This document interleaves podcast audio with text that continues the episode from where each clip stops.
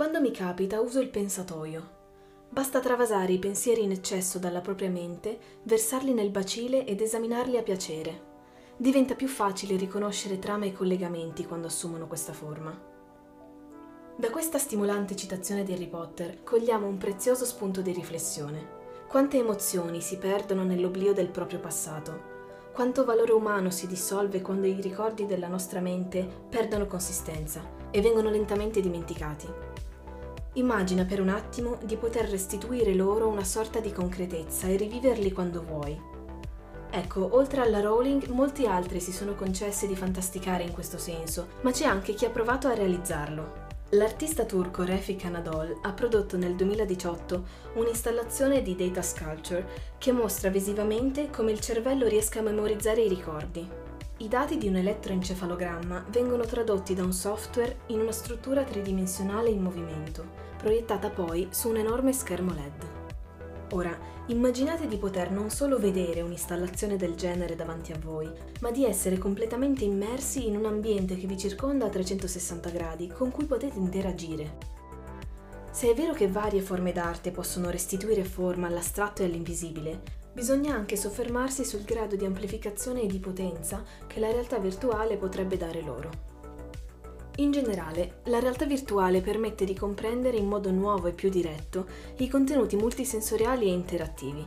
Non si parla più di fruizione passiva, ma di partecipazione attiva.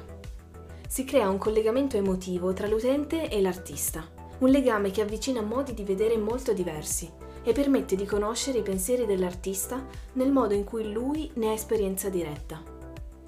Dalla parte dei creativi, la realtà virtuale offre la possibilità di utilizzare nuove forme di comunicazione evolute per avvicinarsi sempre più al proprio pubblico.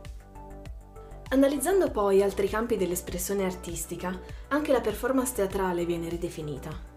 Vengono messi in discussione il luogo dove gli spettatori si trovano, le persone che hanno intorno, il viaggio che possono fare con la mente, la narrazione non si limita allo spazio fisico delle mura del teatro, né ai movimenti del corpo che gli attori possono fare, né a un copione scritto. Si rompe la quarta parete, gli spettatori si muovono nella scena e si guardano intorno. In Italia, per esempio, all'inizio del 2020, Elio Germano ha portato nei teatri una trasposizione VR del suo spettacolo La mia battaglia, dal titolo Segnale d'allarme, in cui porta man mano il pubblico a confondere i confini tra realtà e finzione, e la realtà virtuale ovviamente è lo strumento perfetto. Uno spunto interessante è poi l'introduzione della realtà aumentata in campo didattico. Può infatti essere un potente mezzo per educare in modo più efficace, per dare nuova voce a temi a cui non si presta ancora sufficiente attenzione, riuscendo a coinvolgere maggiormente l'utente che si sente quindi tirato in causa in prima persona.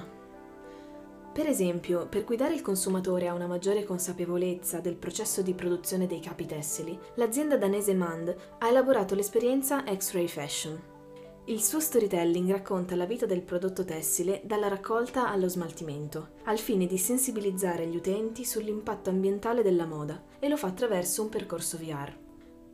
Questa esperienza multisensoriale permette di camminare nelle piantagioni, tra gli operai al lavoro, nelle discariche, di toccare i materiali, i tessuti, sentire i rumori di una realtà che da qualche parte nel mondo esiste davvero.